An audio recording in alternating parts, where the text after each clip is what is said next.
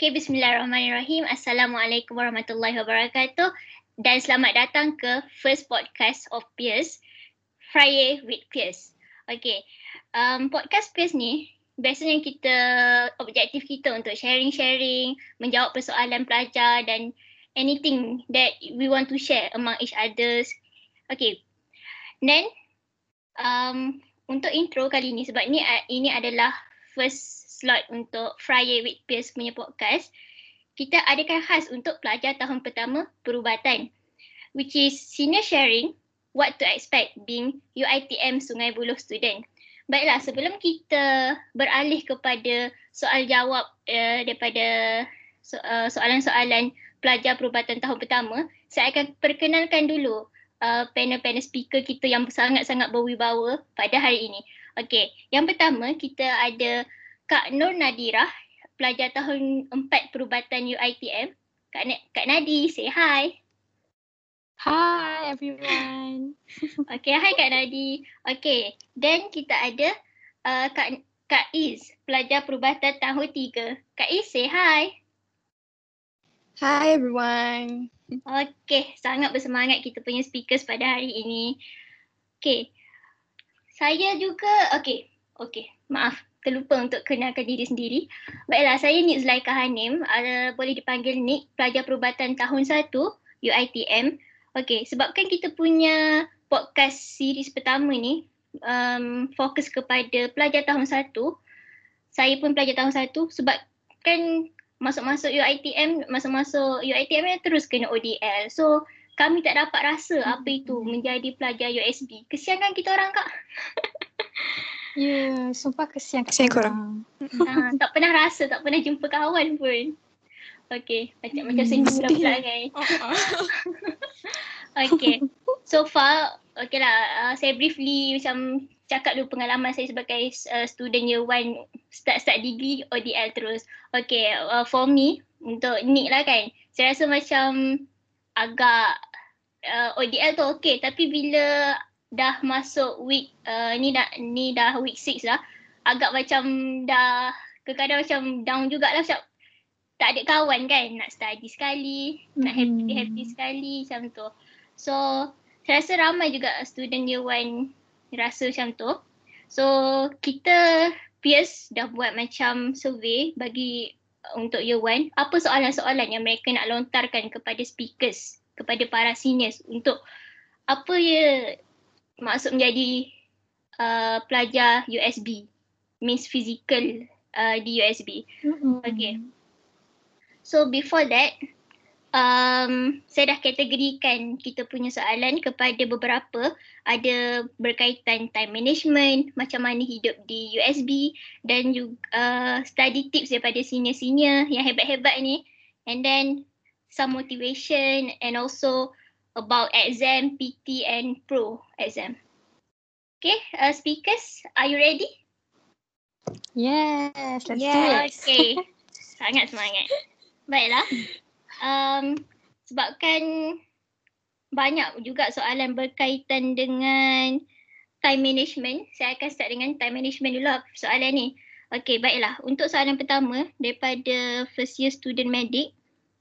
Okay, bagaimanakah cara um, seniors untuk uruskan masa antara kerja dan keluarga uh, dan seterusnya bagaimana cara supaya pelajar dapat menerapkan sistem pengurusan masa yang betul di antara belajar dan tanggungjawab dengan ibu bapa dan keluarga. Okey, uh, saya rasa ini berkaitan dengan ODL di rumah. Macam mana kita nak uh, apa uruskan masa, nak buat house chores, nak apa luang masa bersama family tapi pada masa yang sama um, study time tu tetap ada. Macam mana rasa speakers? Okay. Uh, saya rasa saya tujukan kepada um, Kak Is dulu yang ni. Okay, sure. Okay, so um, okay, bagi Kak Is, semua ni kan dia datang from experience tau. From experience is first macam mana korang nak divide your time and and and bila korang nak divide tu of course uh, dia akan depends on korang punya priorities so first kita punya priorities is uh, study and then comes kita punya spend time with parents and then kita punya fam uh, dengan kawan-kawan okay so kalau macam kalau is personally um, I will make a timetable. Okay, macam start daripada pukul 8, pukul, macam, macam very specific timetable so that I know uh, at what time, at specific time, benda apa yang Is boleh buat. So kalau macam Is start pada um, kalau waktu start waktu malam. Okay, so pukul 8 sampai pukul 10 is time for me to study. So waktu tu pukul 8 sampai pukul 10 semua uh, apa phone semua tak jauh-jauh sejauh yang mungkin sebab phone kan distractions kan. Okay, so tak jauh-jauh semungkin tak kat bilik lain and then korang fokus dekat study time tu. And then habis pukul 10 and then I will take a rest sekejap macam 15 minutes. Okay tunggu kejap, okay rest waktu tu korang boleh lah macam um, nak tengok phone kejap ataupun pergi kejap keluar cakap dengan parents korang. Okay and then korang sambung balik. So dia macam depends lah korang, korang punya priorities at the moment. So kalau time tu korang ada maybe um, um, maybe korang ada contoh kalau korang buat business. Okay sebab ada mostly kawan is mostly sekarang ni pun dah start business. Okay, so korang macam bahagi siap-siap waktu korang, dua jam, at least kalau macam korang rasa busy sangat, just provide like satu jam pun dah cukup untuk korang fokus dekat study. Memang totally fokus dekat study. And then dah habis one, satu hour tu, korang dah habis satu jam belajar and then korang, korang boleh buat other things yang korang rasa uh, perlu untuk uh, korang tunaikan as um, macam sebagai tanggungjawab seorang anak, nak pergi basuh pinggan, nak pergi masak. Okay, then dia dia semua ni datang from a very good timetable. Okay, make sure korang ada timetable siap-siap ataupun um, kalau korang rasa macam malas nak buat timetable, sekarang kan kita ada banyak apps ni. Kita boleh guna Notion. Notion um, salah satu timetable yang macam korang boleh buat spesifik siap-siap. Notion. Ataupun korang boleh just tulis dekat buku korang, buku berapa korang nak start buat. So dia macam, dia, it is very practical. Tapi kalau korang dah terbiasa buat semua ni, dia macam akan buat korang lagi rasa disiplin. So for my advice kalau macam in terms of time management, um, make sure korang first tahu dulu priorities, list out okay, benda apa yang korang rasa penting untuk korang buat at the moment and then bahagikan masa. Okay, susun elok-elok masa tu and then make sure waktu waktu masa yang korang dah rancang siap-siap tu korang buat. Sebab kalau kita tangguh, dia macam akan lagi back up tau semua tu. So bila lagi back up, lagi kita rasa stres, lagi kita rasa frust. Macam alamak aku tak sempat nak buat yang ni. So aku terpaksa korbankan masa dengan family. So bila korang dah tahu korang punya macam specific um, purpose, okay, waktu particular hour tu yang korang dah rancang, kita boleh fokus siap-siap time tu. So dia akan memudahkan kita punya tugas uh, for uh, in the time being. Mm-mm. Okay ke Nick? Oh, faham tak? Sangat-sangat faham. Okay, um, saya rasa Kak Is punya cadangan untuk buat timetable dalam kehidupan kita sekarang kan sebab macam ODL kan. So mm-hmm. kiranya sangat-sangat membantu lah sebab saya pun uh, ada juga buat timetable untuk family, untuk apa, luang masa sendiri, untuk belajar. Sebab kalau tak ada timetable rasa macam, kadang-kadang rasa macam tak ada benda nak buat padahal banyak kan Kak Is kan. Betul, betul. So kiranya kita disambil uh, kita buat timetable untuk belajar dan family, kita juga uh, sedang menerapkan um, unsur disiplin kan sebagai doktor yes. nanti insyaAllah. Okay. Uh, sebenarnya okay. kan um, yeah. is nak share something lah. Ni okay, from my reading. Um, dia ada satu okay, buku ni nama dia Atomic Habits lah daripada James Clear. Dia nak cadangkan macam ni. Like every, everyone tahu kan kita kena buat timetable. Okay timetable. Okay tapi cara kita buat timetable tu macam mana? Betul ke? Betul ke uh, um, apa yang menyebabkan kita kita buat timetable tapi kita tak follow timetable? So the problem is some people dia macam buat timetable simply as contoh eh contoh macam okay malam ni nak belajar. Okay nak belajar. Kita tak spesifik nak belajar apa, topik apa. So that's why kalau bila korang buat timetable tu korang be specific. Okay macam okay memang nak belajar tapi malam ni okay malam ni um, aku nak belajar patologi tajuk inflammation. Okay at what time? So macam kita more specific dekat kita punya plan dekat kita punya timetable tu. So bila kita lagi specific kita punya brain ni kan dia macam um, ada fokus tau. Instead of fokus kita on study kita punya fokus on belajar patologi uh, tajuk inflammation. So this is uh, one of the way yang akan bantu kita untuk, lagi follow that timetable. Yang tu yang Is boleh bagi tips lah from my from the books itself. Yeah. Cuba buat.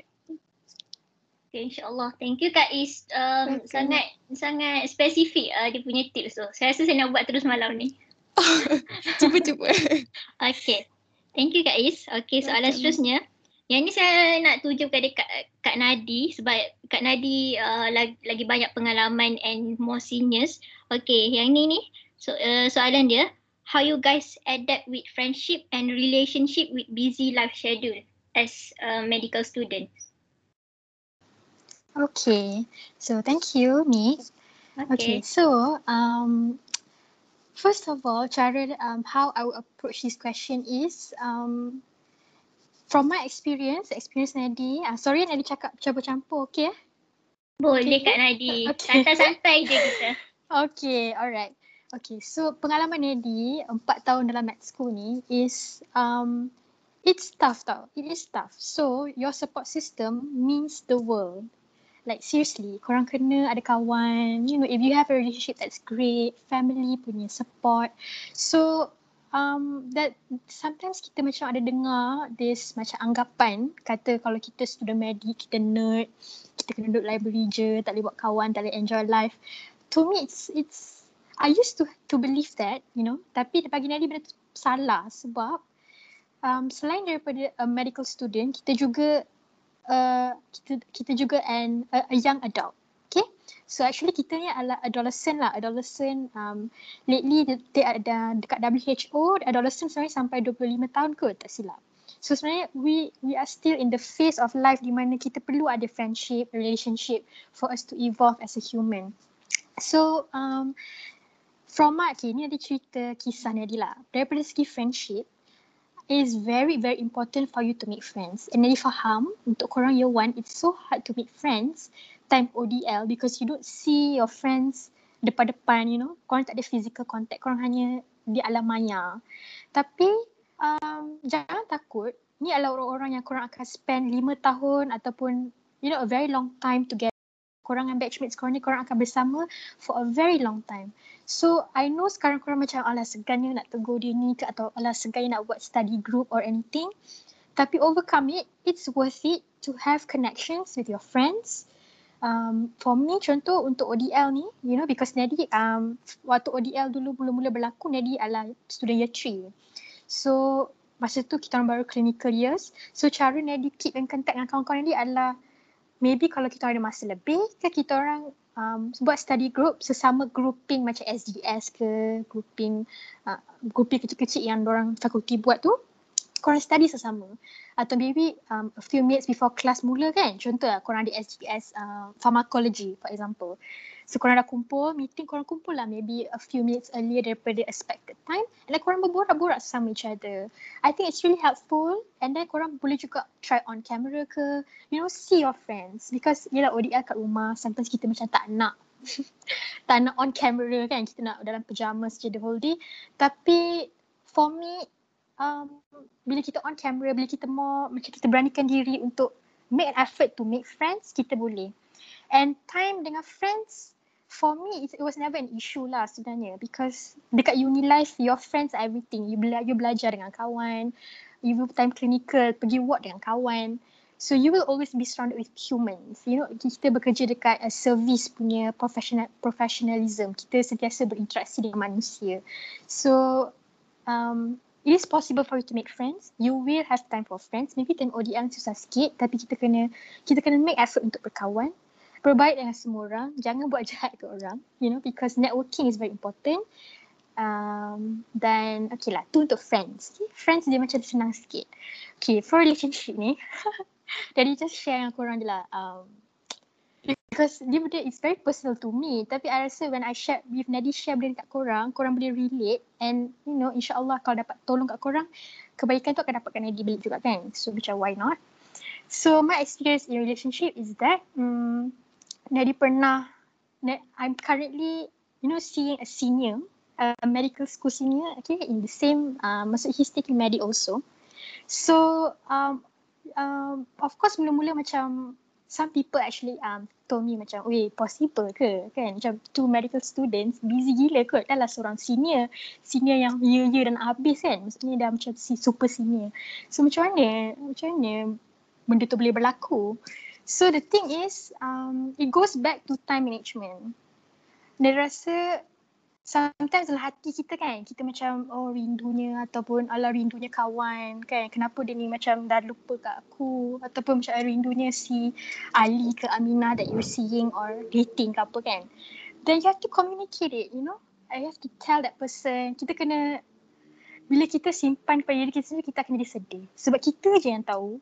And perasaan tu akan ada kat kita saja. Tapi bila kita communicate to other people it will be better So one tip um, between me and the the someone that I'm seeing tu is that kita bagi masa. So dia sekarang ni tengah exam besar. Okay, dia tengah exam besar. Exam yang sangat besar menentukan whether dia boleh jadi doktor ataupun tak. So the rule is kita orang try buat in a week. Kita orang hanya boleh contact during weekends. It is, it is, it is a form of sacrifice kan. Some days on the weekdays dia rasa macam okay, I'm basically a single girl. Macam tu lah kan. Tapi benda tu saya sangat membantu tau because you are respecting your partner space, you are respecting your friend space. You know because kita sebagai student, weekdays kita nak belajar. Okay, fine. So weekend kita borak. And then macam maybe because for some people dia boleh adapt contact every day then that's fine, that's great. Tapi for some people maybe yang struggle with the same issue macam Nadi struggle, so Nadi dengan um, that the guy I'm seeing tu, we, we, we tentukan weekend je kita bercakap. And bila kita bercakap, maybe kita cakap uh, on the phone lah. You know, supaya kita boleh cakap banyak lagi benda because sometimes texting can be tiring ke apa ke. So, yeah lah, it really goes back to time management. If you really want something, you can do it. Just know your priorities Okay, for me belajar will always be my priorities. So weekdays, I try to keep it for study sahaja. Okay, kita belajar unless ada benda-benda penting ke boleh lah macam wasit sikit. Tapi for me, I try to elakkan that. So during the weekend, I can like borak with my partner tu. Dia akan lagi semangat tau. Korang macam simpan benda seminggu nak cerita dengan korang punya someone that you really want to share things with. So it's really fun. Ada dengan kawan pun always check your friends, you know. Don't be scared. Korang year one lah susah sikit kan. Korang tak pernah jumpa batchmates. Tapi itulah one step yang korang boleh mula adalah maybe on camera. Bila korang nampak orang tu korang akan rasa somehow a connection with your friends. Okay, that's all. Wah, Kak Nadi really inspirational lah you. Tiba kan cerita. Best, best. Inspirasi.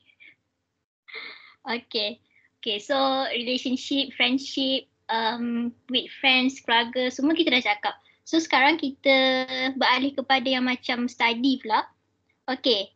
Um, tips untuk sentiasa fokus dan mudah untuk ingat um, semua study yang kita study, semua benda yang kita study. Sebab kan medik kan macam banyak sangat benda nak hafal, nak faham. Yang kita orang yang baru uh, masuk, uh, yes. Kita orang baru masuk week 6 ni pun dah macam overwhelmed. Banyaknya ya Allah nak hafal, nak ingat, nak faham. So macam mana uh, akak-akak punya tips? So boleh mula dengan Kak Is dululah. Oh susahnya soalan. Hmm, okay, So, okay, so untuk study tips, uh, memang betul kita kena macam ingat semua benda. Sometimes kita pun tak tahu benda apa yang kita kena ingat semua tak kena, kena ingat semua kan. Tapi, um, before korang nak macam like belajar semua benda, korang tahu korang punya study teknik tu macam mana. Okay, kalau macam, kalau is, okay, uh, for me, I study based on table.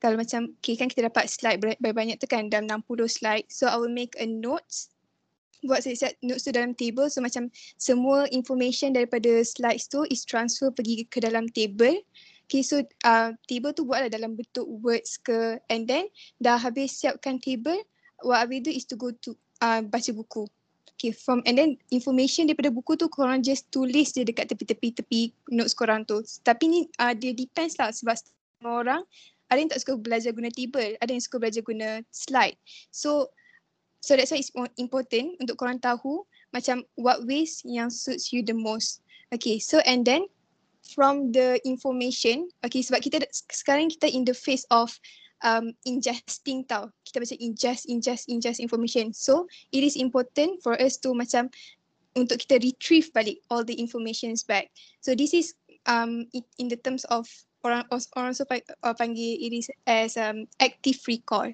Okay, So untuk um, active recall ni apa yang Isa akan buat So sama ada korang guna Quizlet, rasa macam famous juga Quizlet ni, Quizlet ataupun korang just buat um, every time korang belajar, korang buat lagi satu tip, um, lagi satu, guna lagi satu notebook so untuk korang tulis soalan. Okay, so uh, buat korang buat soalan and then korang buat jawapan dekat tempat lain. And then the next time you revise back uh, information instead of just baca highlighting baca highlighting cuba korang tengok balik soalan tu and then korang paksa otak korang untuk fikir okay apa soalan apa jawapan untuk soalan ni.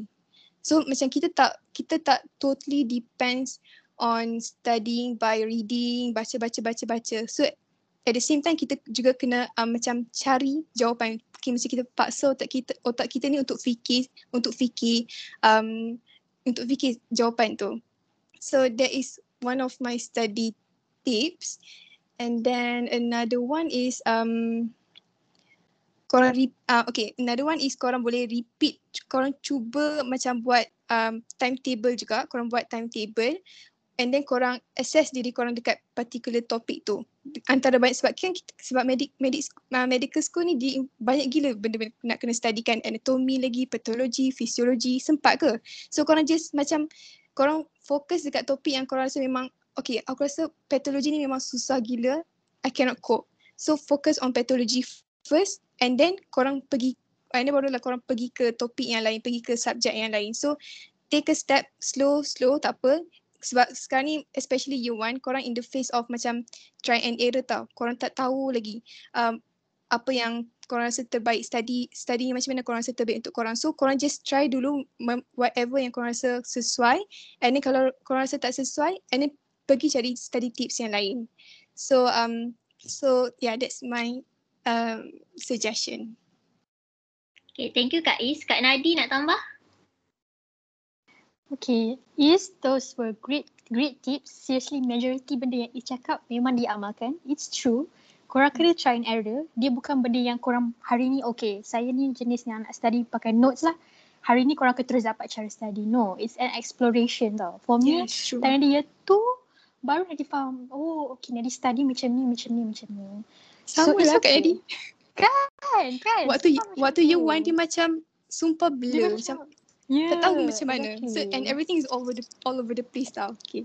Yeah. So so um so for you guys you want to rasa untuk rasa macam alah susah nak study tu that's very normal. That was me waktu year one dulu juga. Okay and I'm pretty sure most of your seniors pun macam tu waktu year one. Okay. So another tip that I can give is um satu benda yang diamalkan is bila korang contohlah um, hari ni korang ada lima lecture kan for example the tip is korang kena study balik lecture tu within 24 hours after lecture tu habis. Sebab time tu apa benda yang doktor korang dah cakap waktu lecture dia melekat dekat otak. Bila korang macam okay nak study weekend nantilah contohlah kelas mandi kan nak study weekend nantilah lecture ni. Bila korang tangguh benda tu boleh je kan boleh je because korang ada lecture notes, korang ada nota yang korang tulis tapi it's not fresh in your brain tau. I don't know what's the actual macam explanation, scientific explanation for this. Tapi seriously, the notes that I make yang macam within 24 hours after lecture, is they are better because I I I still understand apa benda yang doktor tengah explain beforehand. So that's another, that's one tip. Make notes as fast as you can. Do not procrastinate. Betul cakap Is. Is, Is ada mention pasal procrastination. Bila korang drag kerja, kerja akan bertambah. Bukan, korang bila korang drag, korang macam, oh sekarang busy lah, tak boleh lah buat sekarang. So buat esok lah. Tapi korang kena ingat esok korang ada kerja baru. Okay, so dia akan bertambah-bertambah. Benda ni, even ada dah year 4 pun, I still struggle with not procrastinating my work. Okay, it's so hard. Tapi it's important for you to keep in mind that you have to go the extra mile to try to not procrastinate your work. And then, for me kan, kalau korang nak, I don't know, maybe benda tak apply kepada semua orang. Tapi kalau korang nak ingat, korang boleh try ajar kawan And I know it's macam susah sebab korang ODL. So maybe time SGS korang, ha, so bila doktor tanya something, korang try jawab. Don't, do not be afraid to make mistakes. Sometimes kita macam takut lah nak jawab doktor sebab saya ni bukannya budak pandai kan, macam biasa je. Trust me, I'm not pandai tu. Tapi I love answering doctor's questions because ni rasa bila dia salah, bila doktor betulkan, dia akan ingat benda tu sampai bila-bila. So do not be afraid to make mistakes study study jangan drag. And then try bila korang jawab soalan doktor tu korang at the same time korang sebenarnya mengajar orang. Because you are, macam tengah keluarkan apa benda ilmu yang dalam otak korang korang tengah keluarkan. So di sama konsep macam korang tengah ajar kawan-kawan korang apa yang korang faham. Sebenarnya so, bila korang mengajar orang korang akan ingat benda tu better And of course lastly, repeat, repeat, repeat and repeat. Benda ni kena ulang, ulang, ulang. Macam Nadi, even dah year 4, Nadi still buka buku Robbins Pathology Preclinical, you know. Because ilmu tu akan sentiasa melekat dengan you and you kena baca dia sentiasa. So with time, mungkin sekarang time korang belajar GM1, korang macam Allah tak fahamnya kan, cartilage lah, bye-bye semua physio. Tapi nanti bila korang dah year 2, dah year 3, dah year 4, bila korang dah baca pasal benda tu banyak kali, it will make sense and when it makes sense, you guys will remember. Okay. InsyaAllah. Thank you uh, Kak Nadia and Kak Is for the tips really useful for us. You want. InsyaAllah okay. uh, kami akan apa practice all the tips insyaAllah. Okay next. Um, kita ambil soalan pasal PT sebab kita orang punya PT pun dah tak lama week 9. Another about oh. two weeks. Oh, oh. for the first PT uh, sangat berdebar tu banyak soalan pasal study tips ni. Okay. Oh, okay, no wonder. Okay, yes. Um, any pengalaman, what does your first PT felt like? Because for us juniors, kita orang dah start feel stress and nervous for our first PT. So boleh ceritakan akak-akak punya pengalaman masa first year dulu ambil PT?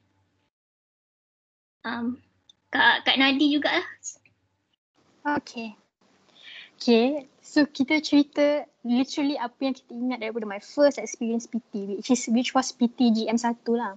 PT General Module 1.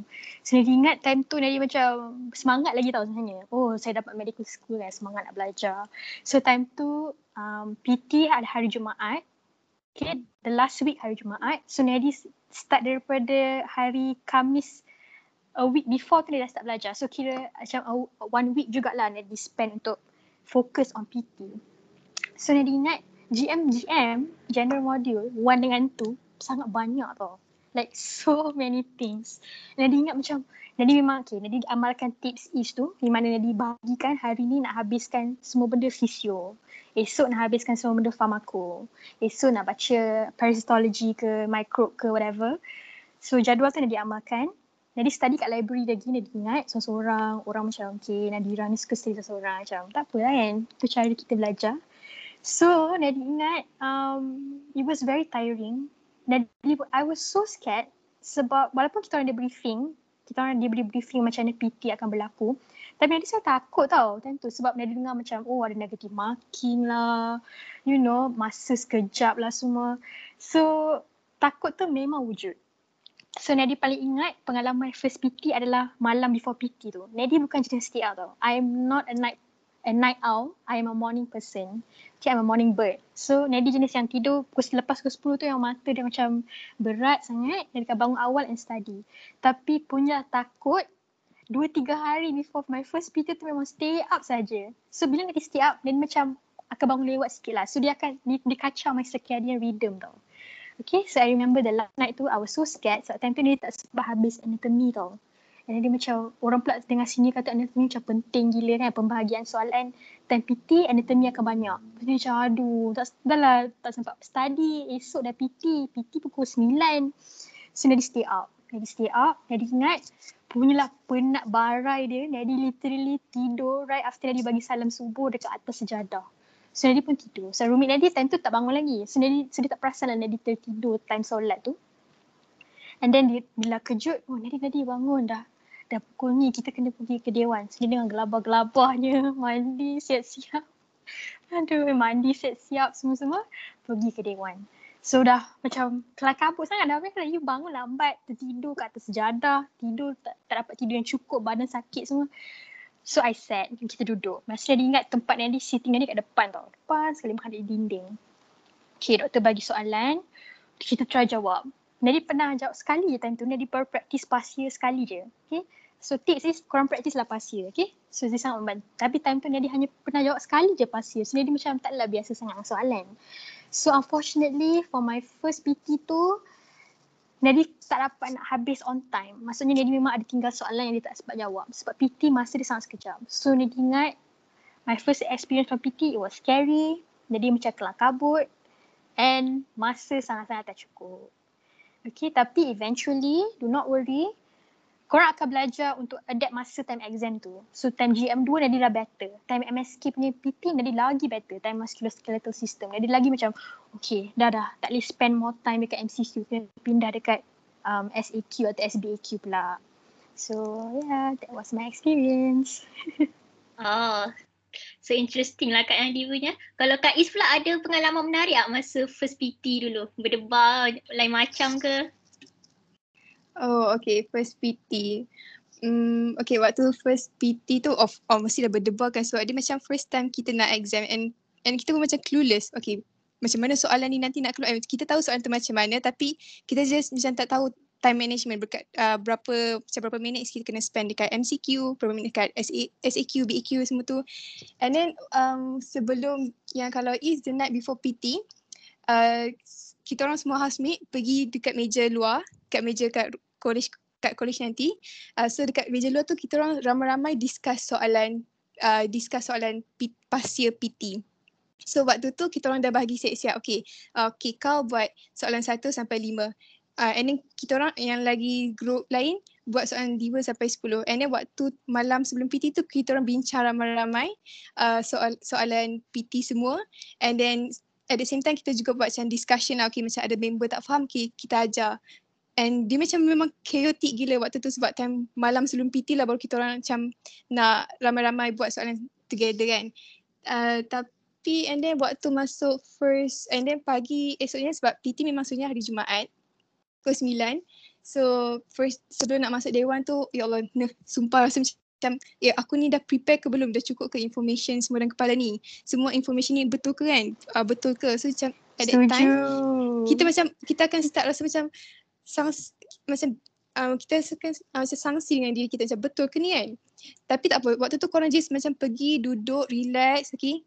Baca surah baca surah-surah yang yang korang rasa teringat waktu tu ayat kursi semua. And then korang jawab. And memang waktu first PT tu korang akan rasa clueless gila macam okay macam uh, okay korang akan terfikir tau okay korang waktu korang nak jawab tu korang akan terfikir pasal negative marking. So that's why suggestion is sebelum korang nak PT korang fikir siap-siap um, macam macam mana korang untuk jadi strategi especially when it comes to MCQ sebab kan kita ada negative markings kan.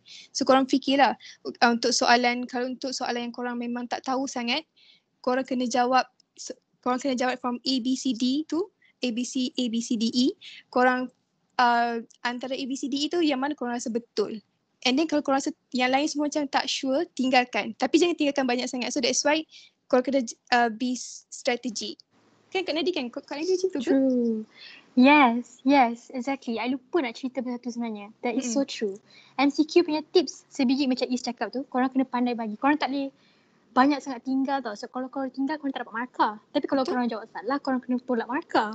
Ya betul. So benda yang korang confirm, benda yang korang confirm korang tahu, jawab benda yang korang rasa macam alamak tak sure tapi macam ya kan? Ah, hmm. tak sure tapi macam ya. Okay korang try. Try jawab. Tapi kalau korang rasa macam eh tak sure memang betul-betul tak ingat try Tinggal. tak jawab tapi jangan jangan tinggal banyak sangat kan is? Mm-hmm. betul. Ya yeah, tu MCQ and then tapi SAQ pengalaman Nadi untuk pro exam dulu pro exam preclinical korang tak tahu pun korang buat je. SAQ je SAQ cuba untuk try try tak tinggalkan. Hmm. Nadi dulu punya tahap gelabah time pro exam. Jadi literally melukis dekat paper ACQ ni. Dia tak tahu nak tulis apa. Dia macam, ya Allah, super tak tahu nak jawab apa. Markah, markah dia 10 markah masa tu.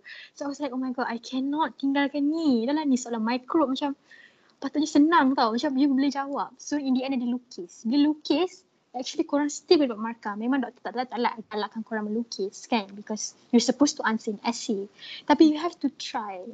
Kan? There will be marks macam trying. kita ada effort kan nak jawab soalan tu dia tinggal terus. Yes, betul. And then SBAQ, Nadi rasa dalam banyak-banyak tu yang short yang apa eh SBAQ apa eh yang yang uh, best answer question. Best answer. Ah, BAQ, sorry, BAQ, BAQ. BAQ. yes, BAQ tu for me korang wajib jawab semua. Sebab BAQ hmm. kalau salah dia tak tolong markah. Tapi kalau betul korang dapat lima markah terus. Yep. So korang spend lah masa, korang perah lah otak korang kat BAQ tu. Pastikan try dapat semua betul. MCQ tu korang hmm. kena pandai-pandai korbankan apa yang perlu. SAQ je pantai je. Oh, kiranya main strategi lah PT ni. Kena pandai strategi SAQ, SEQ, best answer. Betul tak Is? Betul. Oh, And then interesting. korang, korang macam make sure um, jangan fokus sangat on contoh fokus sangat on MCQ sampai BAQ, SAQ semua terabai sebab markah kan semua daripada BAQ plus MCQ plus Betul. SAQ. So ma- pastikan korang balance. Mm-mm. Boleh boleh. Okay, practice uh, past year tapi uh, dah start dengan strategi macam ni. Alright. Yes. Uh, best lah tips akak-akak ni. Pengalaman kan. okay. Okay, yang ni soalan ni best sebab um, be- before this relate dengan studies. Tapi yang ni soalan yang first year nak nak tanya ni. Um, uh, live in USB. Senior suka junior tak? I mean ada seniority tak kat USB? Ah, yang ni soalan terbuka. Mana-mana nak jawab dulu boleh? Nadi jawab. Silakan. Oh, Kak Oh, Nadi paling boleh senior dalam ni. lah. yes. Tiba lah korang ni. Okay. So my answer straight out is no. Nadi maksudnya no as in Nadi tak ada tak suka Ya, juniors. kita suka. okay. Maksudnya Nadi okay dengan juniors. I really like juniors. Okay.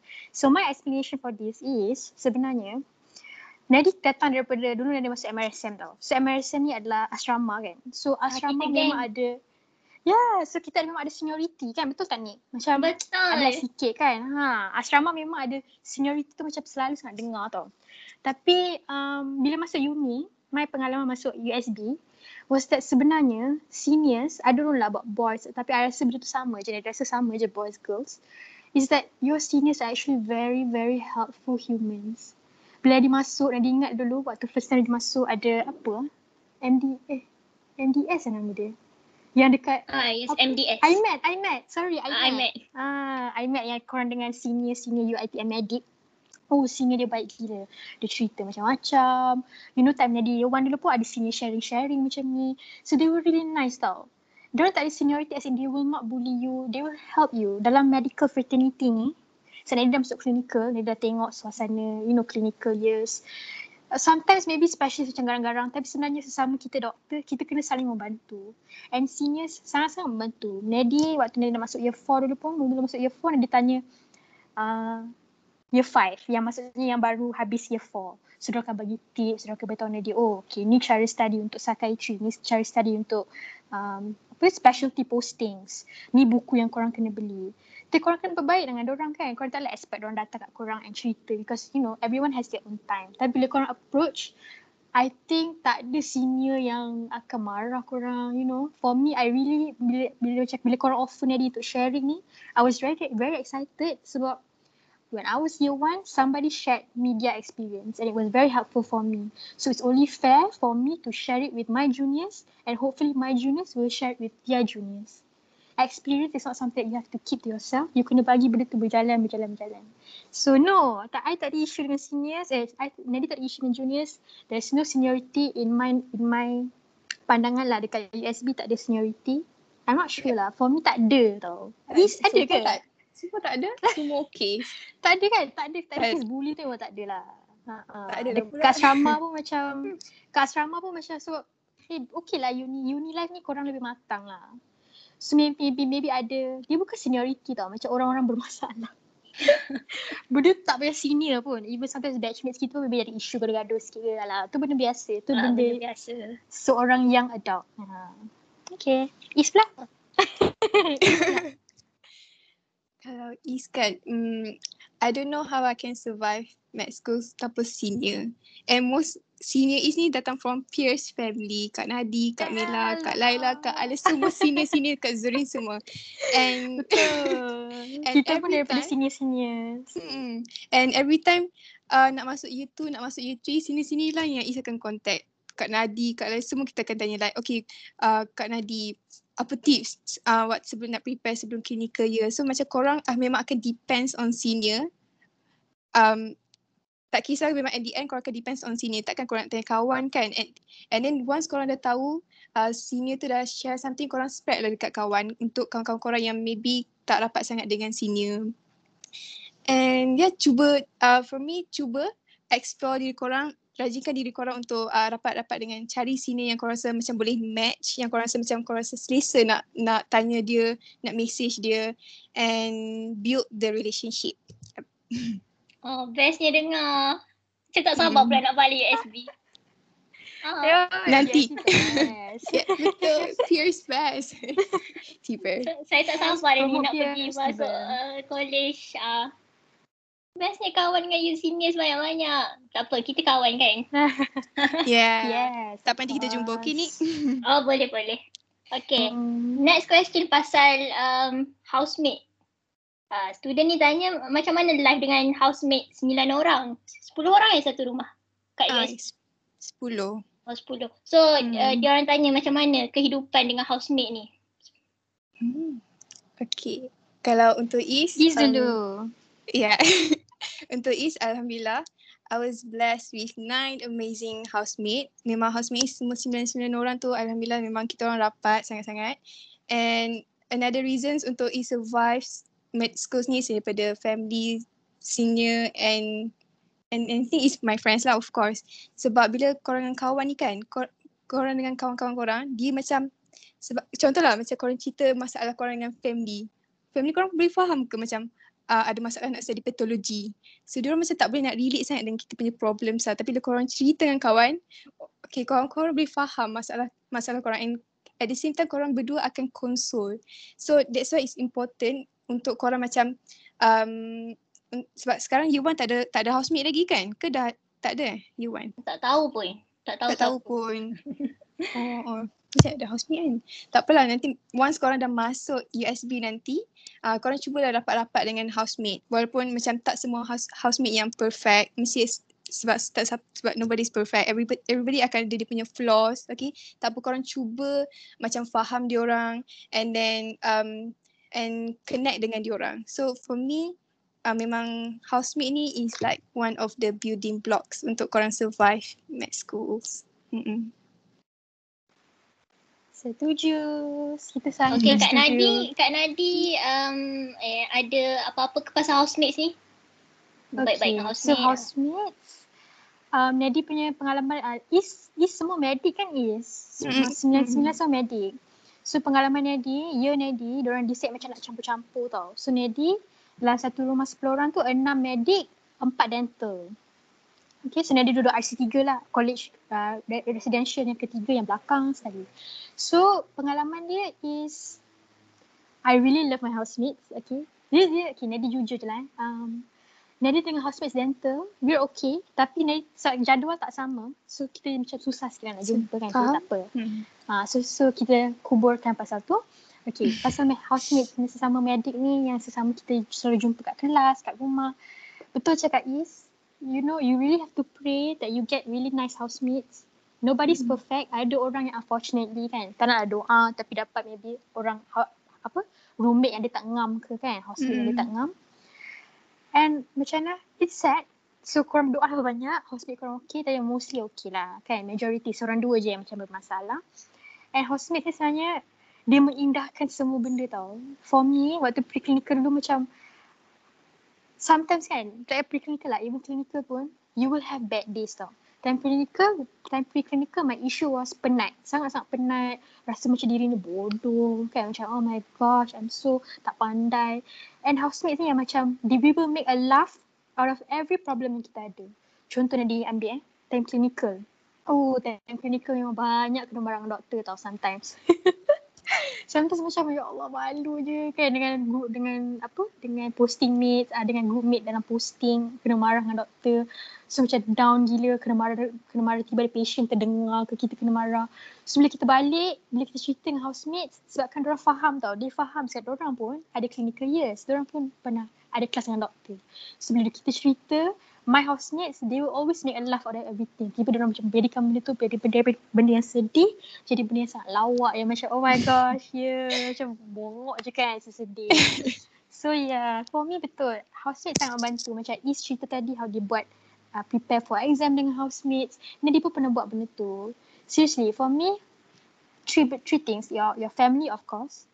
Your family is the major support. Tapi itulah family tak duduk dengan kita kan dekat USB so berapat-rapat dengan housemates. Itulah orang yang korang akan tidur bersama. So korang akan kenal each other. Itu orang-orang yang akan tolong korang kemas rumah semua. So berbaik dengan orang, berbaik dengan batchmates. And if you guys have other add additional relationships, contoh korang ada partner ke apa, make use of it. You need that support system. Ah yes. Betul. Jaga hubungan sama, sesama manusia sebab kita hidup ni interaksi manusia tak dapat lepas kan. So Betul. anything Betul um, sangat. Buat baik dibalas baik, buat jahat dibalas jahat. Okay. Betul. Okay, sebabkan masa kita dah tak berapa banyak, uh, saya terus kepada last question lah ni. Motivation uh, to study or to live as USB students? Motivasi macam apa?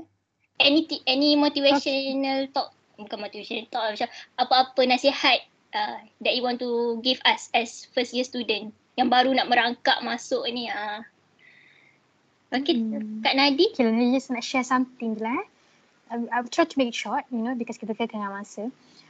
Um, sebenarnya isu tak ada motivation ni, trust me, it is not between, it's not an issue for year one saja tau. Sampai nanti year four ni, dah tua bangka ni pun, taklah tua mana kan. Tapi dah, you know, dah empat tahun medical school, mot- motivation will always be an issue tau. There are friends of mine yang datang Nadi, tolong Nadi, rasa macam nak quit.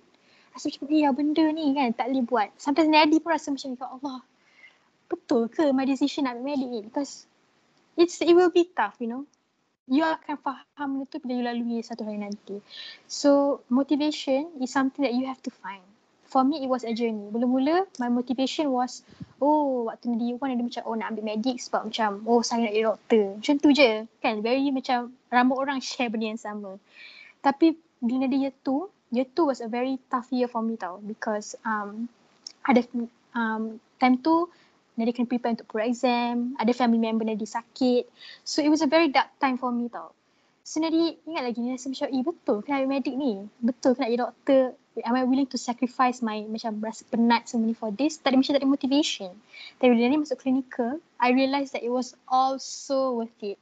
My motivation was actually the actual medical life. Nadi truly enjoy bercakap dengan patient.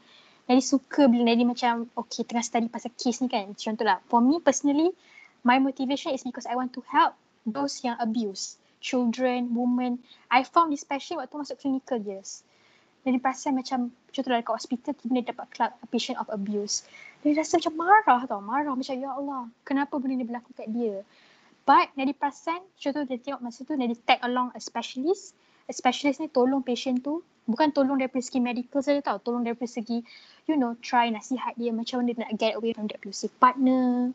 Kan? Tolong dia connect dia dengan social worker yang boleh tolong dia untuk maybe you know um, duduk kat shelter home ke whatever. Nadi rasa benda tu it motivated me. It's very personal tau. You won't share your motivation with any other people. Maybe some people rasa macam okay abuse macam it's not something yang they love so so much kan. But for me I really love that. And dia tahu kalau dia nak tolong orang-orang yang kena abuse ni, I have to become a good medical student. I need the knowledge, I need the experience and that all comes from my five years of medical school. So I think motivation comes with is is a journey because it comes from your experience.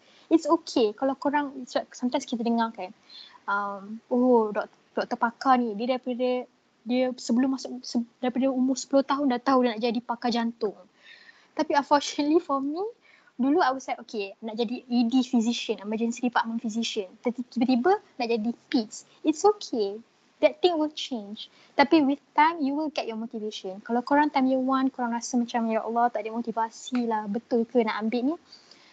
It goes back to you know kalau korang betul-betul nak medik ke tak. Tapi it also korang kena ingat yang you guys will get your motivation along the way. Do not force yourself macam Ish, kena-kena motivation kena dapatkan sekarang kau tak ada budak teruk. No, you're not. Okay? Yeah. Is pula Hmm. any tambahan? Sangat terkesima. So sangat- inspiring Kak Nadi. Alah, ada apa-apa. Okay, um, mm, kalau mana? kalau is untuk motivation, okay, tak apa is tak nak cakap pasal motivation sangat, but I want mm, but is nak macam talk more about sebab kita dapat soalan ni yang seorang ni ditulis yang dia kata um, dia buat small changes yang yang buat small small changes ni yang membuatkan dia rasa dia tu dia rasa dia macam dia slow and um and my motivation is from uh, these small changes okay, okay untuk you one sekarang walaupun korang rasa macam korang tak ada progress macam korang punya progress tu sangat-sangat dah sikit okay korang jangan feel down Okay, sebab pro, sebab progress ni kan, contoh kalau macam kita tambah progress ni hari demi hari demi hari. Okay, so for example, walaupun sehari ni kita progress satu persen je. Even though kita kita boleh buat seratus persen tapi kita only progress one percent. Tapi cuba korang tambah satu persen ni sampai tahun depan. Satu persen ni akan jadi double 37%. So walaupun small changes, tapi these small changes ni yang akan yang akan bring the outcomes, okay? Sebab even even benda yang macam successful things dia bukannya datang daripada uh, once a lifetime transformation. Dia bukannya macam esok korang dah hebat. Tak dia macam dia take a small step for you to go bigger. Okay so tak apa untuk korang sekarang ni just macam slow slow dulu. Sampailah korang boleh dapat dia punya peace and then korang go from that. So um, tak tahu lah motivation ke tak tapi hopefully membantu untuk sesiapa yang memerlukan. Tak apa walaupun korang korang memang time ni tengah masih macam slow tapi just proceed daripada slow tu go bigger and bigger and bigger. So mm tu je lah kot. InsyaAllah. Okay, so the motivation from Kak Is, Kak Nadi is really inspiring for me because sometimes I I too feel macam apa yang aku belajar ni kan macam slownya nak faham benda ni. Uh, macam mm-hmm. tapi bila dengar benda tu is normal tapi Dia, uh, kita kena ada effort sendiri kan. Macam betul mana betul. Okay baiklah. Okay, um, nampaknya kita punya masa dah nak habis. Dengan ini uh, saya nak ucapkan banyak banyak-banyak terima kasih kepada Kak Nadi and Kak Is sebab dah bagi dia punya tips, nasihat, anything that um, they can share to us year one. So, thank you so much Kak Nadi and Kak Is. See you soon in USB okay. insyaAllah. Okay. Alright. Thank okay, last last sorry. Yes. Saya just nak cakap something kat Iwan lah eh. It's okay untuk korang rasa macam korang ni tak cukup bagus. Trust me, Nedi dah year four, I feel that almost every day. It, it's still a struggle for me. And I want you guys to know that it's normal. To not feel enough is normal. You should feel that you're not enough. Because medicine is so broad, you should never feel, oh, okay, I'm 100% ready for this exam. That's not, for me, that's not normal. The normal is to always feel like you're incompetent. Baru kita rasa macam kita nak belajar lagi. Okay. Yes. betul betul. Dia, dia, dia, dia the thing is kan macam kita rasa perasaan tu and then the important things is the next step. Apa yang the next step untuk kita overcome instead of macam uh, instead of macam kita stuck, macam terus terduduk okay aku tak boleh. Kita cari keluar untuk kita keluar daripada kelompong rasa macam tak tak faham, cari solution. So from that korang akan lagi faham lagi faham. So dia macam slow step tapi surely akan ada hasil macam tu. Okay, insyaAllah. So, kepada semua my friends year one and me too, insyaAllah kita kita praktikkan all the tips from our seniors ni. And okay, sekali lagi terima kasih kepada Kak Nadi and Kak Is bagi tips and sharing for us. Thank you. Okay, Thank you. Alright. Thank you juga ni. Thank you. Sama. okay. Okay. Uh, maka berakhirlah slot Friday with Pierce, Medi Edition. So, Assalamualaikum. Bertemu lagi. Thank you. Waalaikumsalam. Waalaikumsalam.